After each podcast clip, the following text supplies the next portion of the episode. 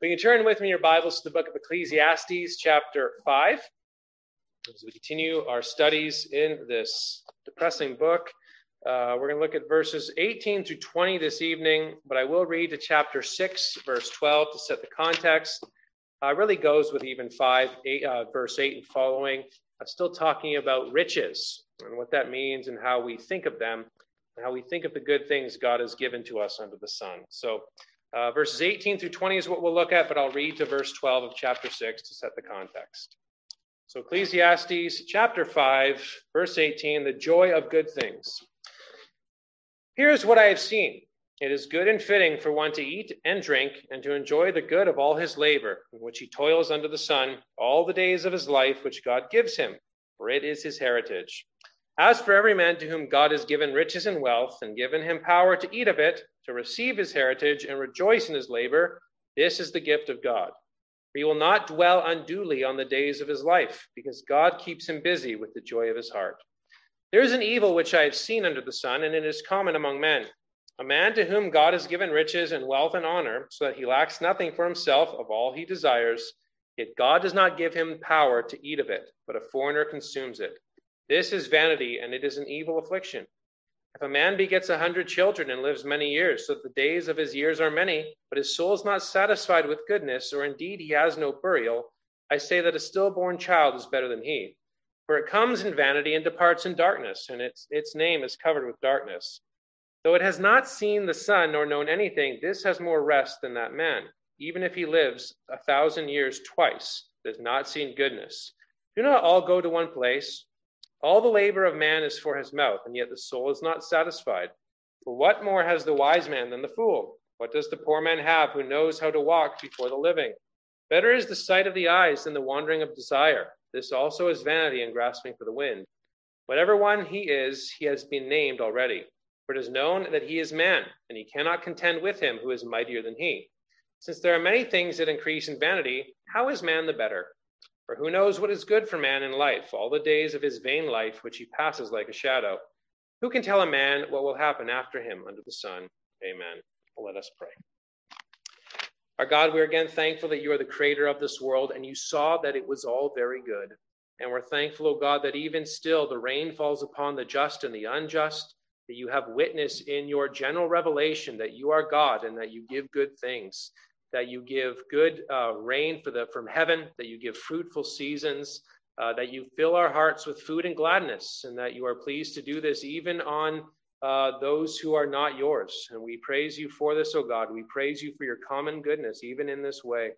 We know, O God, we even ought to praise you more for your redemptive goodness, for all the mercies that we have in Christ and the forgiveness found in him we pray, O oh God, that as a redeemed people, we'd have a right and sober understanding of the blessings that you give, even temporal blessings, that we would not go to extremes, but recognize, O oh God, moderation, recognize the importance of seeing your goodness in your hand. And we pray, O oh God, that you'd forgive us for our murmuring and grumbling and complaining. Help us to know how to have a right use of the possessions that you give to us that we might honor you and praise you for all the benefits you provide, even temporally, but maybe even more so, praise you for the spiritual things you give.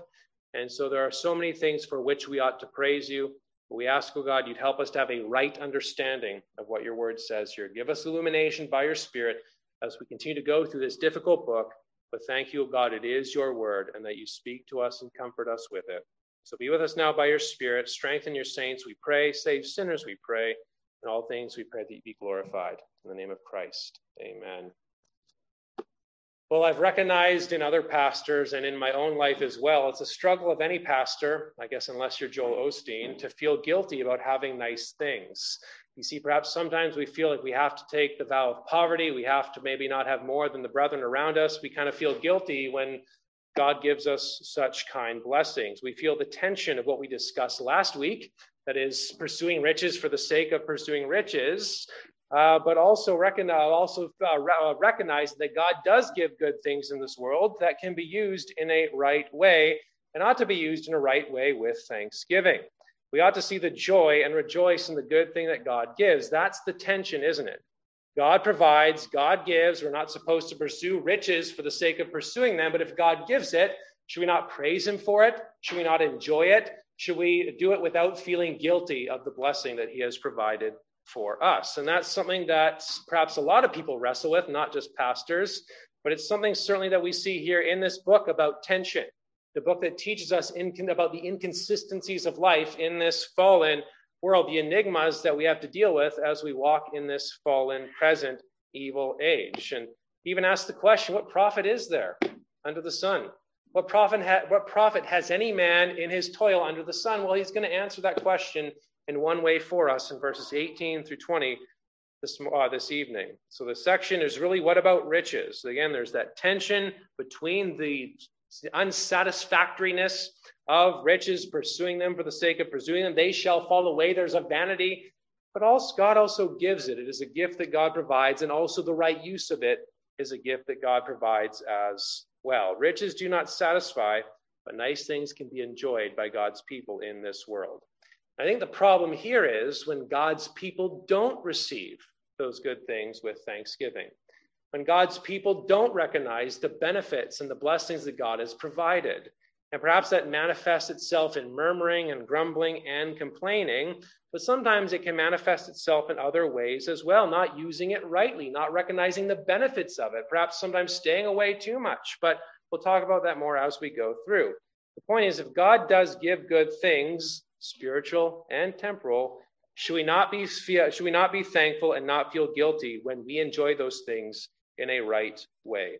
The right use of temporal things is a gift that only Christians can understand, or at least should understand. We have the great joy in the gifts that God gives, or ought to, because in reality, everything that God gives us is a gift, isn't it? Everything that we have in this world is a gift that God has provided, and God's people ought to really be the most joyful in this world if He's provided such wonderful things. And so in verses 18 to 20, the preacher reminds us that God gives good things but also that he gives the ability to receive those good things. He gives blessings, but also the ability to receive those blessings from him. And so we'll look at this idea under two headings this evening. First of all, we'll see um, how fitting joy is, verse 18. And secondly, we will see how good, uh, how God gives joy in verses 19 and 20. So, how fitting joy is, verse 18. And secondly, how God gives joy in verses 19 and 20. So, how fitting joy is, verse 18. Let's dive in in verse 18. Again, the context is money and possessions. And in verse 18, he talks about the good gifts that God gives. And last time we saw how evil, the evils of riches, how it brings oppression, how people are unsatisfied by it, more money, more problems, how it simply brings pain. He's already talked about this already in chapter 2 and chapter 3 the vanity of pleasure. He pursues it. Is that the meaning of life? And he saw that it was vanity and striving after wind.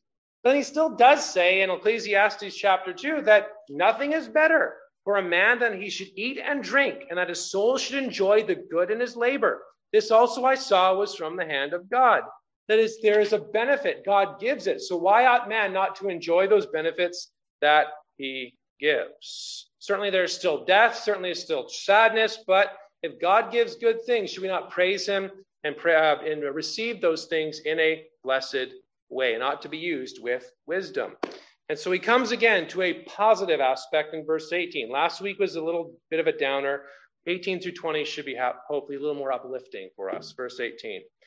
Here is what I have seen. Continues his observation, continue his recognition of what he sees under the sun. Again, like what he saw with the evils of riches, how I, when he said in verse 13, This is a severe evil which I have seen under the sun. Riches kept for their owner to his hurt in verse 13. So he's still putting things side by side. There's still tension here, but perhaps in a lot of ways in this in this spot here, he's really perhaps putting side by side two different forms or uh, ways of life when it comes to riches. There's two different ways that can be pursued. Verses 18 through 20 is the life that should be pursued a life of thanksgiving, a life of recognition of where it comes from. Chapter 5, verses 8 through 17 is not the life one ought to pursue. Riches for the sake of riches uh, versus recognizing what God gives. Hard work, hard labor, and if God gives you good things because of that hard labor, we ought to praise God for those things. Because he says, it is good and fitting for one to eat and drink. It is a blessing. It is fitting. And we've already seen that language of fitting. It's the language of beautiful, which is what we saw in chapter 3, verse 11. He has made everything beautiful in its time. As we looked at God as that potentate of time, as we looked at God when, when we talked about the, the tyranny of time, it says even there in chapter 3, verse 12, I know that nothing is better for them than to rejoice and to do good in their lives, that every man should eat and drink and enjoy the good of all his labor. This is a gift from God. God provides it, God gives it, and it is fitting. If God gives you blessings, it is fitting. God gives you good things, it is beautiful. If God gives you wonderful things, we ought to praise Him. And this includes eating and drinking and enjoying the good of one's labor in this world. I feel like Ecclesiastes gives us a good balance in life, doesn't it? A good recognition of the importance of moderation the importance of certainly there are perhaps times to abstain from certain things, but also there's a time to enjoy good things. I'm talking about things that are not sinful in and of themselves, that can be sinful. And if, if one struggles with sins in those areas, they perhaps ought to abstain from those things. But perhaps a better way, uh, perhaps if you struggle with that, maybe recognize that there is a benefit that God gives. Again, I'm not against people refraining from something because it causes them to sin. But there's a good balance in here against teetotaling in Ecclesiastes chapter 5, and really the entire book of Ecclesiastes, a good balance against fundamentalism that we see here in Ecclesiastes chapter 5. Let's be honest, we all have a little bit of fundy in us, don't we? What I mean by that is we all have our preferences, and it's important to recognize that they are preferences. I'll give you an example. I hate pineapple. I don't know why anyone would put pineapple on pizza. I think it's ridiculous. I think it's awful. I think it's terrible. Why would you put pineapple anywhere? So, brethren, that's a preference. I cannot come up into this pulpit and say you can't ever have pineapple, right? I know there's other things to talk about, but I thought I'd use a silly one in that way. But we have preferences, and the mature Christian must recognize it's just that. It is a preference, and that's perfectly okay. We shouldn't be sour all the time if somebody has something good. We shouldn't be sour if someone has a different preference than you and I. We should be thanking the Lord for those things.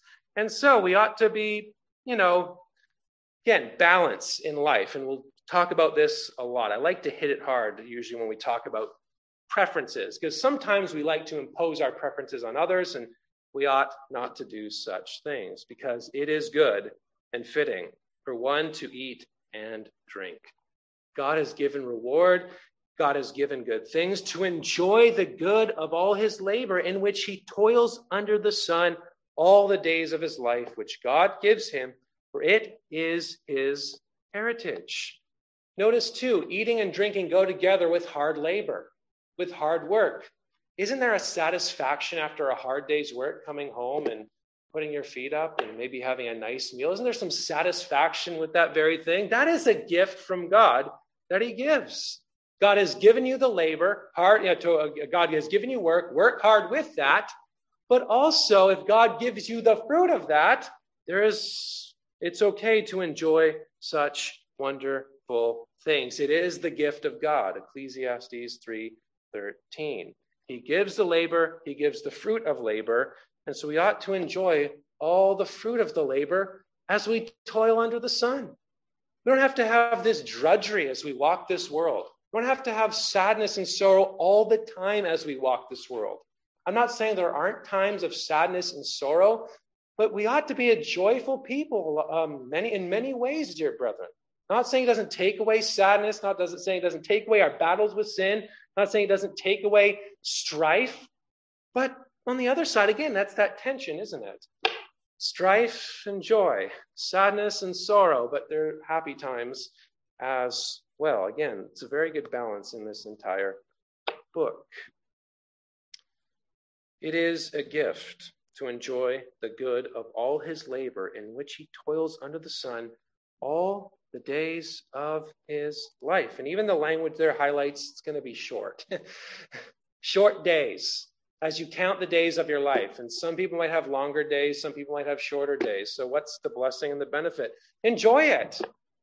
Enjoy the blessings. Enjoy the good things of what he gives. What profit is there, even though there's still toil? Well, eating and drinking, enjoying those good things. So, what's interesting is believers and unbelievers in general revelation, in God's common grace, receive good temporal blessings, don't they? You see, we don't deserve anything from God. We don't. We don't even deserve the food on our table from God, right? And God is pleased to do that. In Acts chapter 17, as Paul is speaking at the Areopagus and showing them and pointing them to the Lord Jesus Christ, he says, when it comes to God, for in him, speaking in a general way, we live and move and have our being. That is, everybody who has breath, everyone who walks this world outside and is walking at the playground and sits in here, it is because of God. Our days are fixed in his according to his plans. And if that is so, there are times we ought to enjoy the good things because God gives it. He gives benefits, temporal benefits, really, that leaves man without excuse before him, right? Nobody can say on that final day that God did not do good things for them.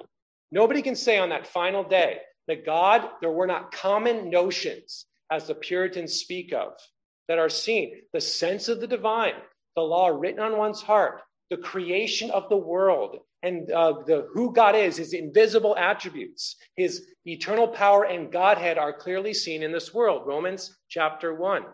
Acts 14.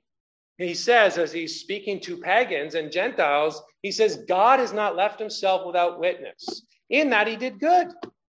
He gave rain from the heavens and fruitful seasons and filled our hearts, your hearts, with food and gladness. But Romans 1 goes on to say they worship and serve the creature rather than the creator. General revelation does not save. That's why we need to bring people to special revelation. You're a wretch, here's Christ. But the world around us, God has made the world. Yes, it's fallen. Yes, there's sinfulness. Yes, but God made it in the space of six days and called it very good. And if we, the redeemed people who believe in the Creator, should we not worship and praise Him and glorify Him and receive the benefits that He gives to us? It's a gift that God even gives us life, all the days of His life. So it's probably okay to seize the day just a little bit. God gives us a portion. He says that all the days of his life which God gives him, for it is his heritage. The language there is portion. God gives to everyone a portion. And that word is used in the book of Joshua to describe the dividing of the land, describe the divvying up for the various tribes. They each had their own portion, a portion that they appreciated, a portion that they loved. Again, Naboth's vineyard, we saw that last time with kings trying to oppress and for you know selfish gain, but it was his land, and he did not want to give it up, for God had given it to him. And so we all have our portion in this world. It is our heritage that God gives to us.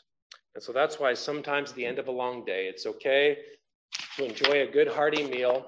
If somebody, if you want to enjoy pineapple, that's fine too. But I'm not. But if you don't, that's also cool. But if you want to have meat, that's fine you don't want to eat meat, again, I don't know why anybody doesn't want meat. If you're vegan or vegetarian, that's fine too. But again, my preference, what I think, that's perfectly fine. So if you want to have salad, go ahead. But I have salad too, by the way, but I enjoy some meat with that salad. So it's perfectly fine. And maybe it's okay to enjoy some dessert too. I mean, I know not, again, in moderation, not too much, not a whole cake, but at least some things. That's perfectly okay to do. And fathers on Father's Day, I know I haven't said anything about fathers, and I'm sorry, mothers, when we did the mothers, it was Mother's Day. It was about how we're all going to die. But Father's Day, it's all, hey, you get to enjoy go playing golf. So that's fine. So, uh, yeah, but mothers can enjoy their things as well. The point is, God gives us good things that can be enjoyed in moderation. That is the sign of a mature Christian, enjoying things in moderation. I know there might be times where we have to cut things off there might be times we have to say no and run as far away as possible from it, but recognize that other people may not struggle with that very thing. And that's perfectly okay. And we'll talk about that more in just a bit. But enjoying things in moderation is actually the sign of a mature Christian, not one who teetotals and thinks everybody needs to not do anything in life. But that's okay. But the point is, God gives us good things in this world. And again, it's all rooted in the doctrine of creation. That was emphasized in Ecclesiastes 2. God made this world, called it good. He gives good things, especially to his chosen people. 1 Timothy 4 highlights that. 1 Timothy 4 highlights that very thing for us. We can enjoy those good things that he gives. If God gives you good work, work hard, but also recognize the reward of that labor as well. What's interesting too in verse 18, it's not necessarily talking there about riches, is it? Eat, drink, enjoy the good of one's labor. That is, someone may not have a lot of money, but you can still recognize the benefits and the gift that God gives. Isn't it interesting that in the Lord's Prayer he says daily bread? He's not talking about daily meat, he says daily bread. That is, we ought to be content with the daily bread that he gives us. And if he gives us that daily bread at the end of the day, at the day, we should praise him for that daily bread. So it's not just a minority group of wealthy. We all must recognize what God has given. Even poor people can murmur and grumble and complain that they're not rich, right? What they don't have, what they don't possess, what they don't, you know, have near to them we can all struggle with those certain things. And let's be honest, by world standards, everybody in North America is very wealthy. If you have like $2 extra on the table, we're actually very wealthy by world standards, maybe. I know it's too, it's cheaper, by the way, this week from last week with the gas. I know gas is still a lot of money, but we are still considered very wealthy because the lesson is it's not how much you have, but the proper and right use of what you have. And this is only something a Christian can pursue. The reason is it is a gift of God. So that's how fitting joy is. Let's then look, secondly, at about how God gives joy, verses 19 and 20. Notice the power that God gives, verse 19. As for every man to whom God has given riches and wealth, so he seems to transition here to talk about riches and wealth. It's not a sin for a Christian to be rich and wealthy. The love of money is the root of all evil. But notice, and given him power to eat of it, to receive his heritage, and to rejoice. The problem is the rich, like we see in verse 8 through 17, don't realize that it comes from God. That's a problem of sin in this world, does not give God the glory for all that he gives to the world.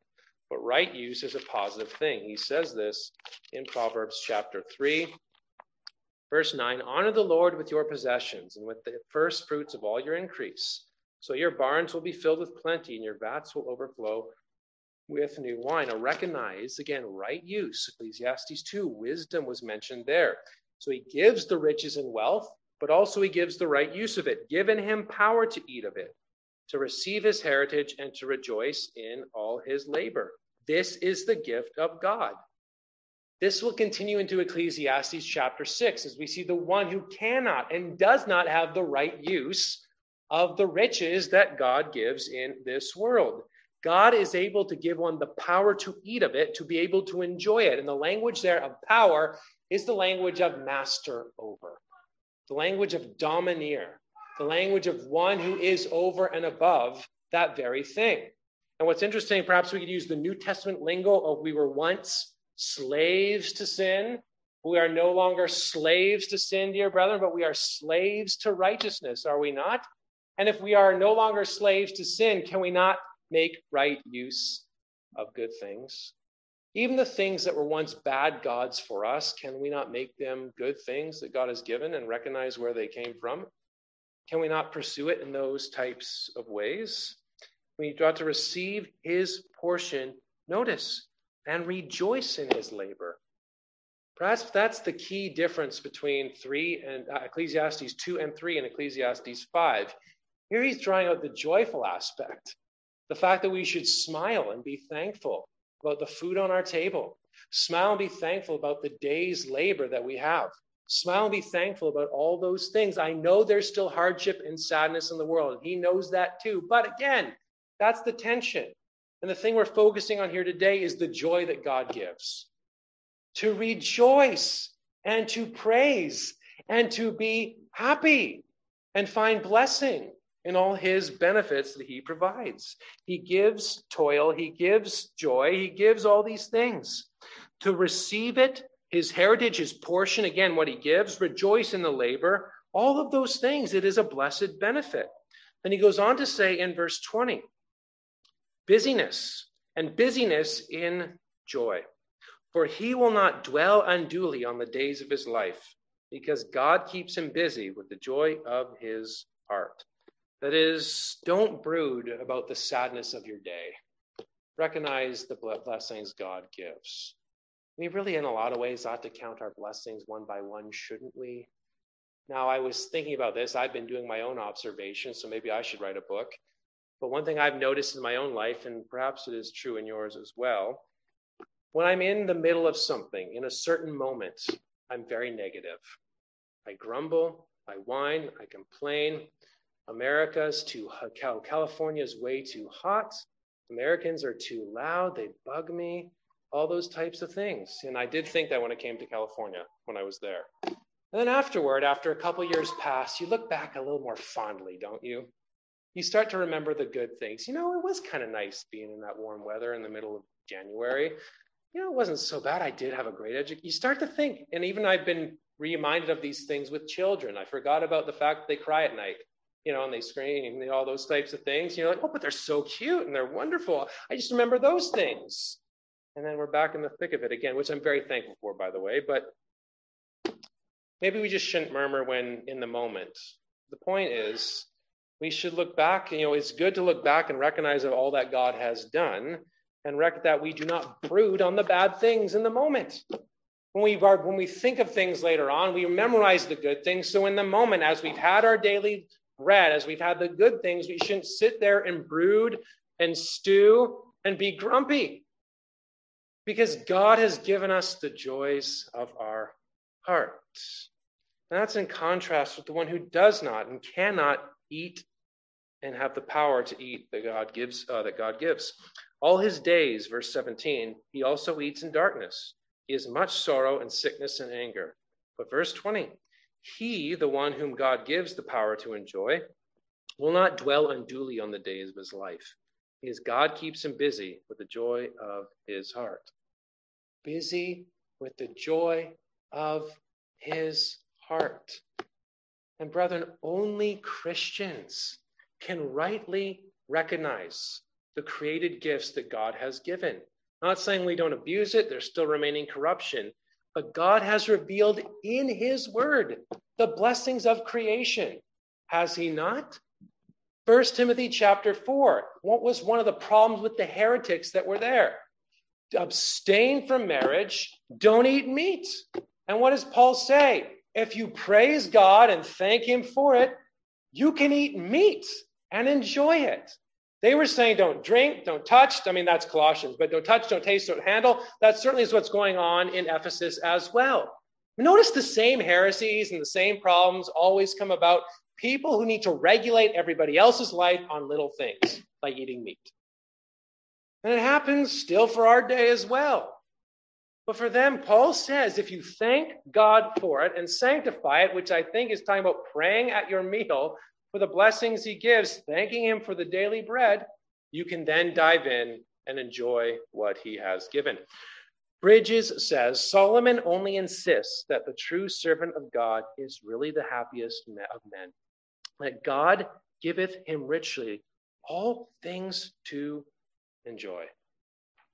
Rather, we really should be the most joyful people ever. We've been saved and redeemed, we also understand that God is the creator who gives good things. Maybe if we recognize that, we wouldn't be so grumpy all the time. What's that? That's a shocker, Canadians being grumpy, but we can be very grumpy all the time, can we not? And what we're teaching here is not indulgence. We're not teaching that. We're not teaching licentiousness and just, again, you can have a piece of cake, not the whole cake. But the reality is, you know, we you know, people can still struggle with indulgence, and I'm not trying to belittle those struggles that one might have, but can we not enjoy things too? I'm not saying we need to be bubbly all the time and, you know, smiley all the time and say to everybody, just turn that frown upside down, sunshine. But maybe we shouldn't be so sour either, right? Again, there's a balance. Both people are annoying. I'm sorry to say that. Both people on either extreme are very annoying. You all, you all think it. I'm just saying what you all think right? The one who is in Eeyore all the time. Oh dear, it's you know it's it's cloudy, but there's a bit of sun coming out. Oh, okay, okay. Is there anything good in your life? Like anything happening, you kind of want to just shake them by the thing. There's nothing pleasant. But then there's people on the other side who are just like everything's wonderful. Really, you don't struggle with anything in this world. Both sides. Again, please let's have some balance. Mourning with those who mourn and rejoicing with those who rejoice. And that is such a hard thing to do in this world. And he's saying here, in the midst of this toiling world, in the midst of this world where there's enigmas and vanities and trials and struggles and oppression, have cake. Enjoy some food. Praise God for all those things. See, brethren, there's the, as Pastor Butler says, the ABCs of spiritual health. Read your Bible, pray every day, be at church, right?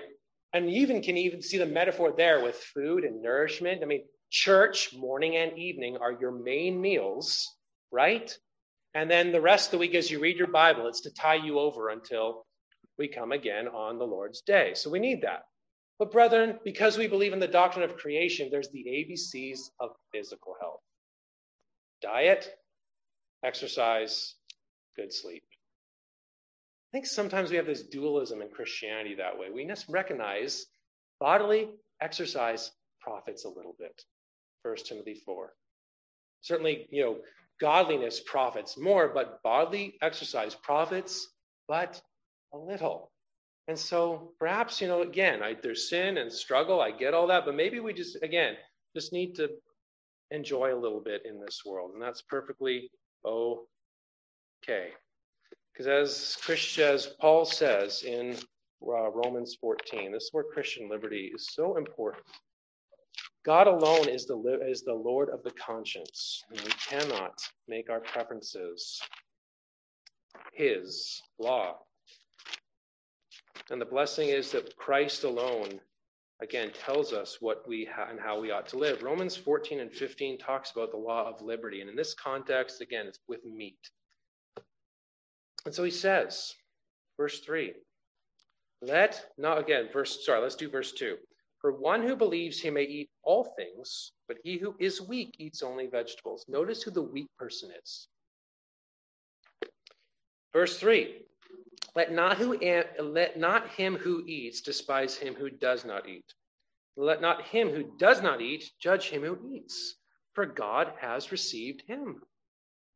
That is, if someone wants to enjoy something that is not sinful in and of itself that you might think is, let him do it. Do not judge him. But if the uh, but also the, the the one who is okay to enjoy those certain things must not despise. You see the two-way street going on? I'm not saying we don't consider our weaker brother who struggles in those areas. I'm not saying we don't say that or think that. You just keep your liberties close to the chest. And if someone's coming around that might struggle with something, you just perhaps just don't bring that up when they're around or serve certain things that would cause them you know uh, to stumble romans 15 1 but if you're alone nobody's around do it enjoy it and thank god for it right blessing benefit reception good things and we must have a discerning recognition of what is god's law and what is my preference and making sure my preference is not God's law because we ought to rejoice in what God gives, right? We ought to rejoice in what he provides. We ought to rejoice in those benefits. Bridges says, it is most important to set out Christian liberty while we inculcate Christian mortification.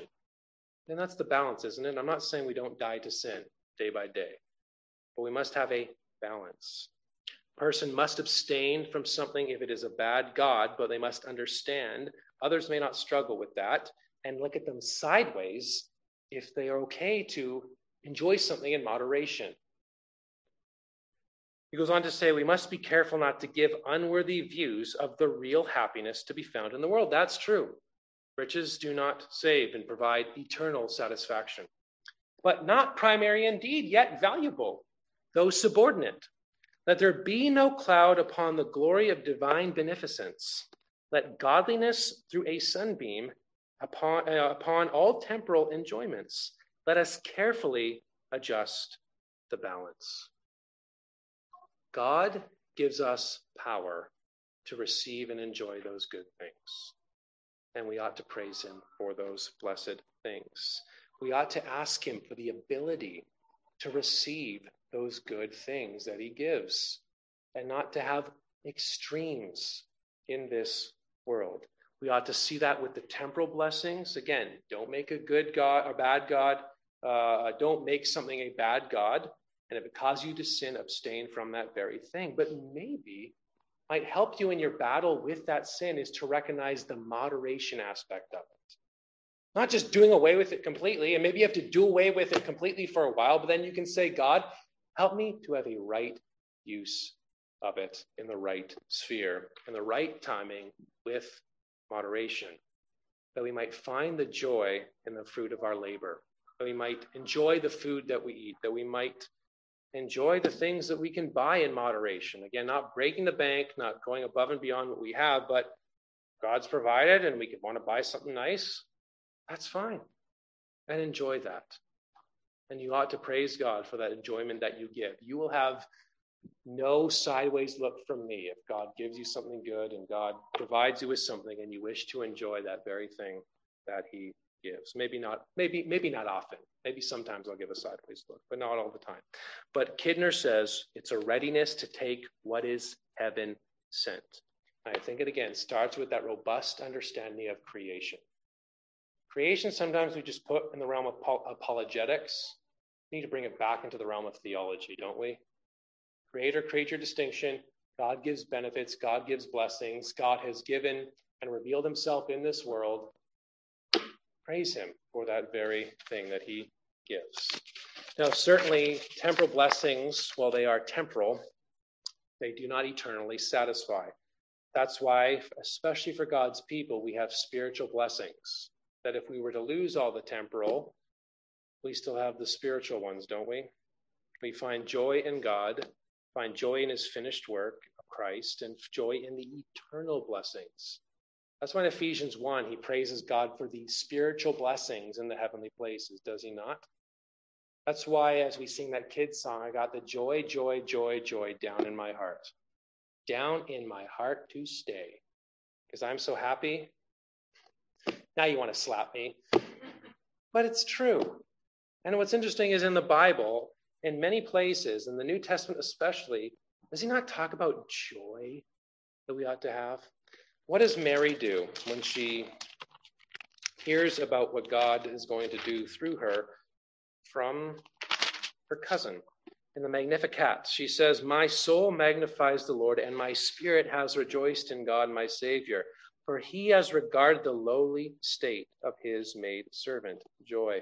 First Peter chapter 1 8, as he speaks about the eternal blessings, the, the inheritance that is unfading, undefiled in the heavenly places. He says in 1 8, Whom having not seen you love, though you uh, though now you do not see him, yet believing you rejoice with joy inexpressible and full of glory, receiving the end of your faith, the salvation of your souls. Revelation 19 see, seeing the exaltation of God's people and God over against the world, over against Babylon. 19:7 he says, "Let us be glad and rejoice and give him glory, for the marriage of the lamb has come and his wife has made herself ready." And basically the and then even the entire book of Philippians, right? Rejoicing in suffering, rejoicing in Christ. He says so often, "Brethren, rejoice in the Lord." Rejoice in the Lord always. Again, I will say rejoice. Finally, brother, uh, uh, now, but I rejoiced in the Lord greatly that now at last. Paul's in chains. Paul is in prison and he is praising God. So if we lose our temporal blessings for which we ought to praise God for, should we not still praise him for all the spiritual blessings that we have in the heavenly places? Still, should we still not recognize that everything we have is a gift from Him, even the fact that we still have breath? Is that still not something He provides? But even more so, He gives us more than that. He gives us eternal blessings in the Lord Jesus Christ. And what's interesting is in Philippians 4:10, that's where he talks about 10 and following. He talks about how he is abased, to learn how to be abased and learn how to be content. He learned to abound in all things and learn how to be full. He learned how to hunger. He learned how to suffer need. And then he says, I can do all things through Christ who strengthens me. He can hunger and abound in all things because Christ strengthens him in all of those things. And remember the Westminster Catechism, question answer one What is man's chief aim, brethren? To glorify God and enjoy him forever. I'm not saying there aren't times where we're grouchy, I'm not saying there aren't times where we're downtrodden and heavy laden. But, brethren, rejoice in the Lord, rejoice always in what He has done for us in whatever circumstance we find ourselves, even in the worst forms of evil that we might endure. And I'll close with this letter from a lady named Etty. This comes from one of the commentators. I thought it was very good.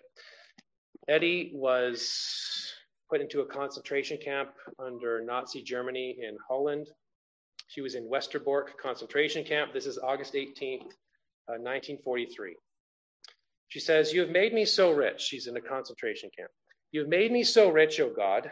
Please let me share out your beauty with open hands. My life has become an uninterrupted dialogue with you, O God, a great dialogue.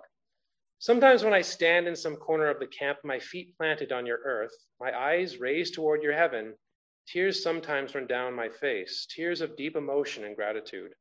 At night, too, when I lie in my bed and rest in you, O God, tears of gratitude run down my face, and that is my prayer. I have been terribly tired for several days, but that too will pass. Things come and go in a deeper rhythm, and people must be taught to listen. It is the most important thing we have in this life. I always end up with this one single word God. The beat of my heart has grown deeper, more active, and yet more peaceful, and it is if I were all the times storing up inner riches. She was killed and she died November 30th, 1943. Brethren, we have life and we have it abundantly in the finished work of the Lord Jesus Christ. Whether we're in a concentration camp, whether we have wonderful, nice homes, we have abundant life in Christ. And it's not because of the wealth per se that we have, although we ought to praise Him for that. It is because of the spiritual blessings in the heavenly places. And I'll close with Psalm 16 11 certainly talking about Christ and how he has been resurrected from the dead. But as we are in him, this is what awaits us. You will show me the path of life. In your presence is fullness of joy. At your right hand are pleasures forevermore. Though everything be removed, dear brethren, you have life and have it abundantly in Christ. Let's pray. Our gracious God, we are so forgetful of all the benefits that you give. We go through every day and we do not count our blessings as we ought to. As we consider the food on our tables and the clothing on our backs, as we consider the relationships that we do have, as we consider the fact that you guide us even when relationships do crumble, you are with us every step of the way. And even more so, O God, you have given us the spiritual blessings in Christ in the heavenly places that we are justified, that we are sanctified, that we are adopted. This is all because of your goodness towards us. You have given us an inheritance that is unfading, undefiled in the heavenly places, and that we do have life and have it abundantly in our Christ. Please forgive us, O God, for all our forgetfulness. Please forgive us for not remembering. Please forgive us for not receiving of those good things. Please forgive us for taking good things and making them bad gods. And we pray, oh God, that we would have a right use, a sober understanding, a recognition of those blessings that you give, but also a consideration for others. May uh, we who are weak uh, not judge those who are strong. May those who are strong not, not despise those who are weak. May we consider one another. We pray, O oh God, that we would come to a right and mature understanding uh, of those blessings that you do give. And please forgive us for causing strife over these things. Please forgive us for not considering others over these things, O God. Uh, but we pray, O God, there would be harmony and love uh, in your church uh, toward one another, even if we have differing preferences. And we pray, O God, that we'd have a precise understanding of what is a preference and what is actually your law. Give us strength, give us discernment in this, O God. We need your grace to help us with this uh, even as we are still have much remaining corruption. So we pray, O God, that you'd help us to praise you and honor you as the Creator, and praise you and honor you as the Redeemer, who has given us uh, so many blessed things, even pleasures that await us at your right hand. So be with us now by your Spirit. Help us to be thankful and praising and honoring you, and help us to enjoy you and rejoice in all your benefits. Be with us now by your Spirit, we pray. In the name of Christ. Amen.